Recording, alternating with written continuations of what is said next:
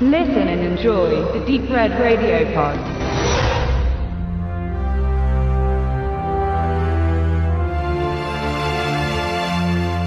Erinnert sich noch jemand an Tomorrow When the War Began? Das war die australische Variante zu Red Dawn, die rote Flut von 1984. Veröffentlicht noch zwei Jahre bevor dem fragwürdigen Invasions-Action-Klassiker sein Remake 2012 blühte. Tomorrow war hochbudgetiert und bot technische Qualität und darüber hinaus war er auch sehr kurzweilig, allerdings schon als großes Epos geplant, denn mit einem offenen Ende sollte man gebannt auf die Fortsetzung warten.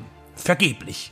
Zweifelsfrei war der Film in Australien vergleichsweise ein Kassenschlager mit circa 13 Millionen US-Dollar Einspiel an den Kassen, aber zu einer Weiterführung im Kino sollte es nicht kommen auch wenn das gesamte Szenario der Jugendlichen, die sich hartnäckig gegen aggressive, kriegstreibende Eindringlinge behaupten, wie ein Ei dem anderen mit Red Dawn ähnlich ist, beruft man sich als Quelle auf die Tomorrow-Romane von John Marston. 2016 schickte man die Literatur ins Fernsehen als Serie, aber über die Filmreihe gab es nichts zu hören.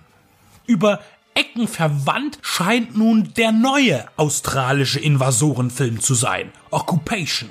Der erzählt beinahe die gleiche Geschichte mit identischen Charakteren, nur steigt man ins Fantastische auf und die Eroberer sind keine Menschen, sondern Aliens.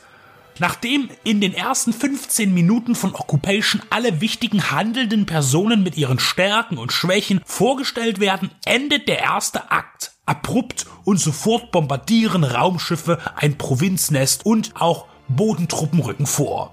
Die, die fliehen können und der Versklavung oder dem Tod entgehen, versuchen sich als Guerillakämpfer gegen den Feind. David gegen Goliath. Die Theorie ist, wenn eine außerirdische Bedrohung auf die Erde kommt, dass dann alle Nationen ihre Streitigkeiten beilegen und gemeinsam in Bruder- oder Schwesterhand vereint kämpfen und als eine Menschheit zusammenwachsen.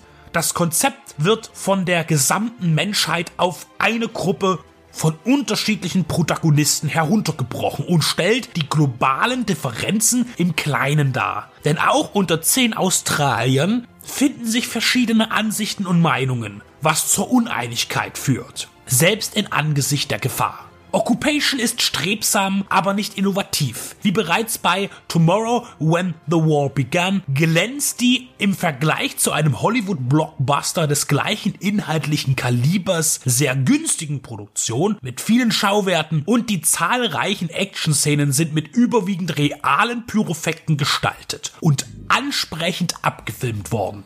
Die Alien-Designs zitieren Außerirdische anderer Filme oder Serien und vor allem die klassische Erscheinung mit großen grauen Köpfen und überproportionierten schwarzen Augen schieben immer wieder einen gewissen B-Charme in das australische A-Projekt. Neben den guten physischen Effekten funktionieren auch die programmierten aus dem Rechner. Und hier wird einmal mehr aufgezeigt, wie verschwenderisch US-amerikanische Filme zu entstehen scheinen. Denn für weniger gibt es oft genauso viel, wenn denn nicht irgendwo das Geld absickern würde.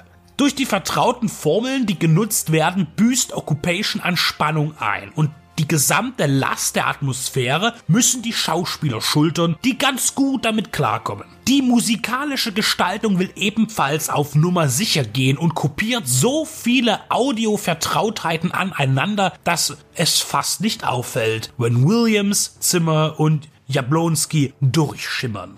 Auf Nummer sicher gehen.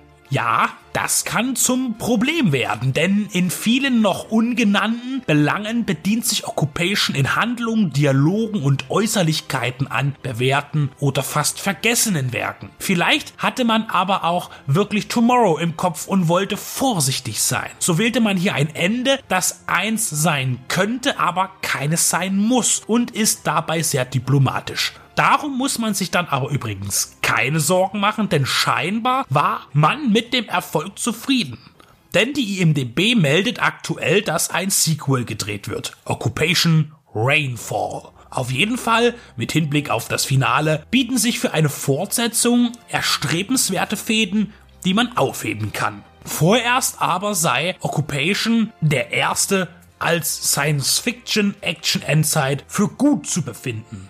Auch wenn er zu viele Schwächen der Schere dann nicht zum Opfer werden ließ wie es möglicherweise besser gewesen wäre. In Australien macht man aber auch immer ein bisschen anderes großes Kino, was an so vielen Beispielen auch über die Jahrzehnte bemerkbar geblieben ist.